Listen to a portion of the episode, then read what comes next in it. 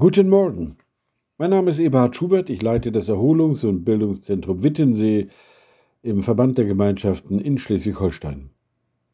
Heute ist Sonnabend, der 4. November, und die Losung für den heutigen Tag lautet: Ich will euch trösten, wie einen seine Mutter tröstet.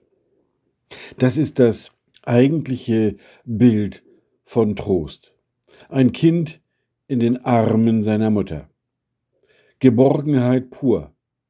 Hier kann ich Mensch sein. Das Kind, das sich einkuschelt und bei der Mutter an der Brust, in den Armen der Mutter sich ausweinen kann.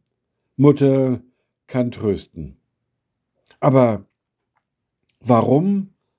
Warum sagt Gott, ich will euch trösten, wie einen seine Mutter tröstet?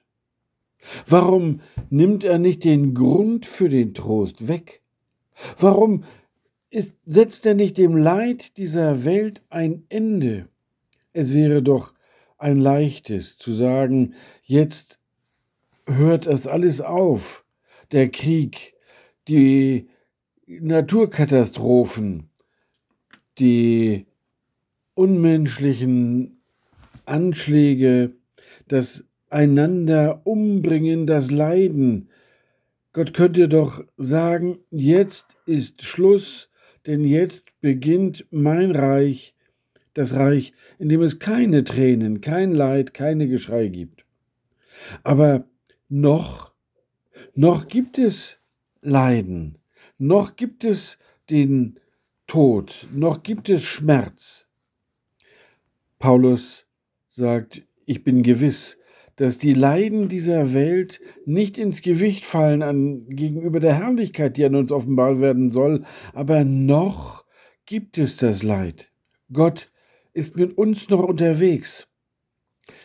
Er ist nicht derjenige, der alles Leid verursacht. Er ist nicht derjenige, der alles schickt. Aber er ist derjenige, der uns tröstet in dem, was uns begegnet weil er sagt, ich habe für euch eine Herrlichkeit bei mir, aber bis dahin seid ihr darauf angewiesen, in dieser Welt zu bestehen. Und diese Welt ist eine gefallene Welt. Hier gibt es das Leid. Hier gibt es das alles noch. Und hier brauchen wir Trost. Und Gott sagt, ich werde euch trösten. Bei mir findet ihr Trost. Er ist derjenige, der uns begegnet in seinem Wort und der sagt, ich will euch trösten, wie eine Mutter tröstet. Ich wünsche Ihnen, wenn Sie heute einen schweren Weg gehen, dass Sie dieses Wort für sich in Anspruch nehmen können. Diese Andacht kann Ihnen keinen Trost vermitteln, das kann nur der Geist Gottes, das kann nur Gott in seiner Nähe. Er, Jesus Christus selber, der Leiden durchlebt hat, der weiß, was das bedeutet, der kann trösten.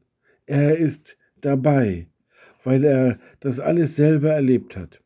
Ich wünsche Ihnen einen Tag, an dem Sie erleben, Gott tröstet wie eine Mutter. Und er richtet uns wieder auf und er gibt uns die Kraft, auch weiterzugehen. Das wünsche ich Ihnen an diesem Tag heute.